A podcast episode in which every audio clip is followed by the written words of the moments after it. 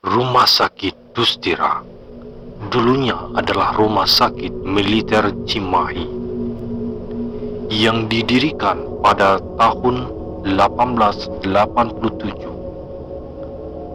Kalau dilihat di tembok depannya tertulis Anno 1887.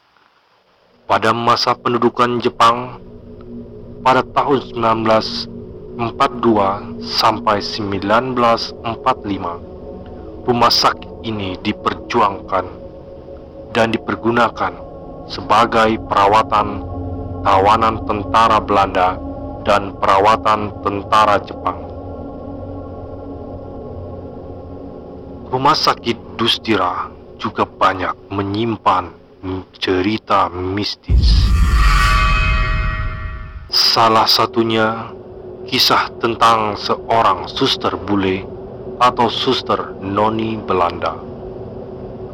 Kemunculan sosok suster bule selalu dikaitkan dengan era Belanda, mengingat rumah sakit yang dikelola TNI itu dulunya merupakan tempat perawatan para tentara zaman Belanda yang pernah menduduki Cimahi.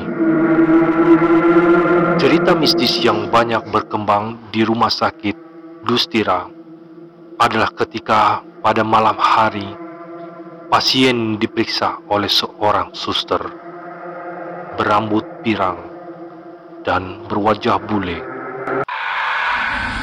Namun, ketika ditanyakan kepada suster lainnya, ternyata tidak ada yang mengenal suster tersebut.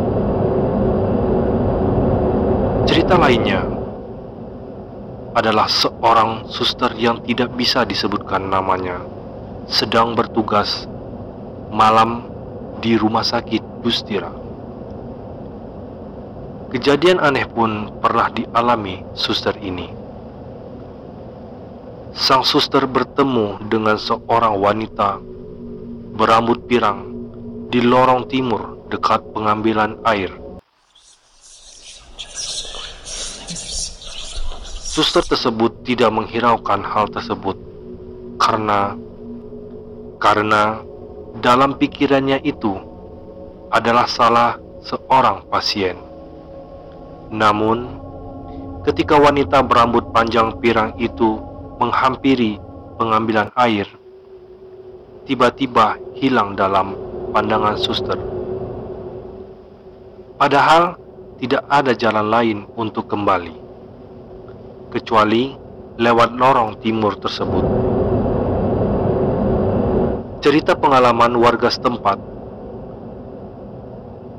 Kejadian aneh di rumah sakit Dustira juga pernah dialami oleh warga setempat, di mana warga tersebut sedang asik bermain tenis meja di halaman rumah sakit tersebut.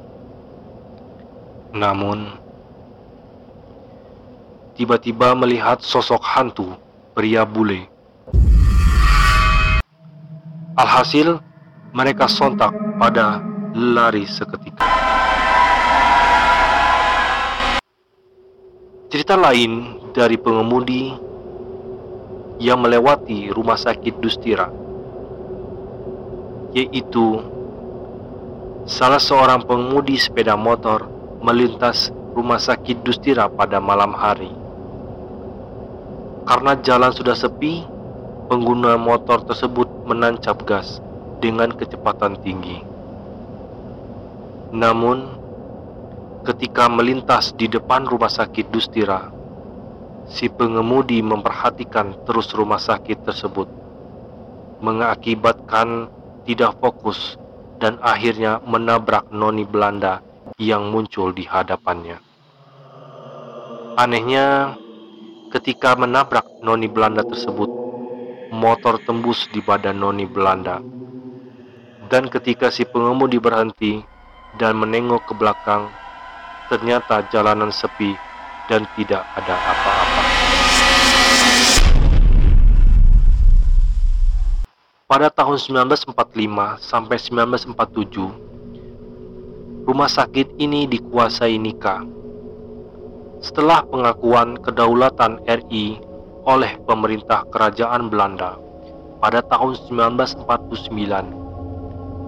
Militaire Hospital diserahkan kepada pihak TNI oleh Belanda yang diwakili oleh Letkol Dr. Raden K. Singawinata.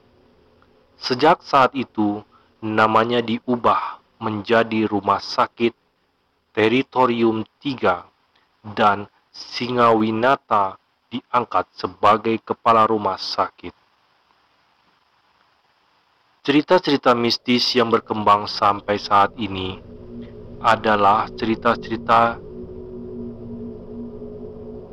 yang bersumber dari cerita kebanyakan orang. Namun, apakah itu benar atau tidak? Kembali kepada para pendengar yang budiman. Terima kasih telah mendengarkan cerita pada malam hari ini, dan sampai jumpa.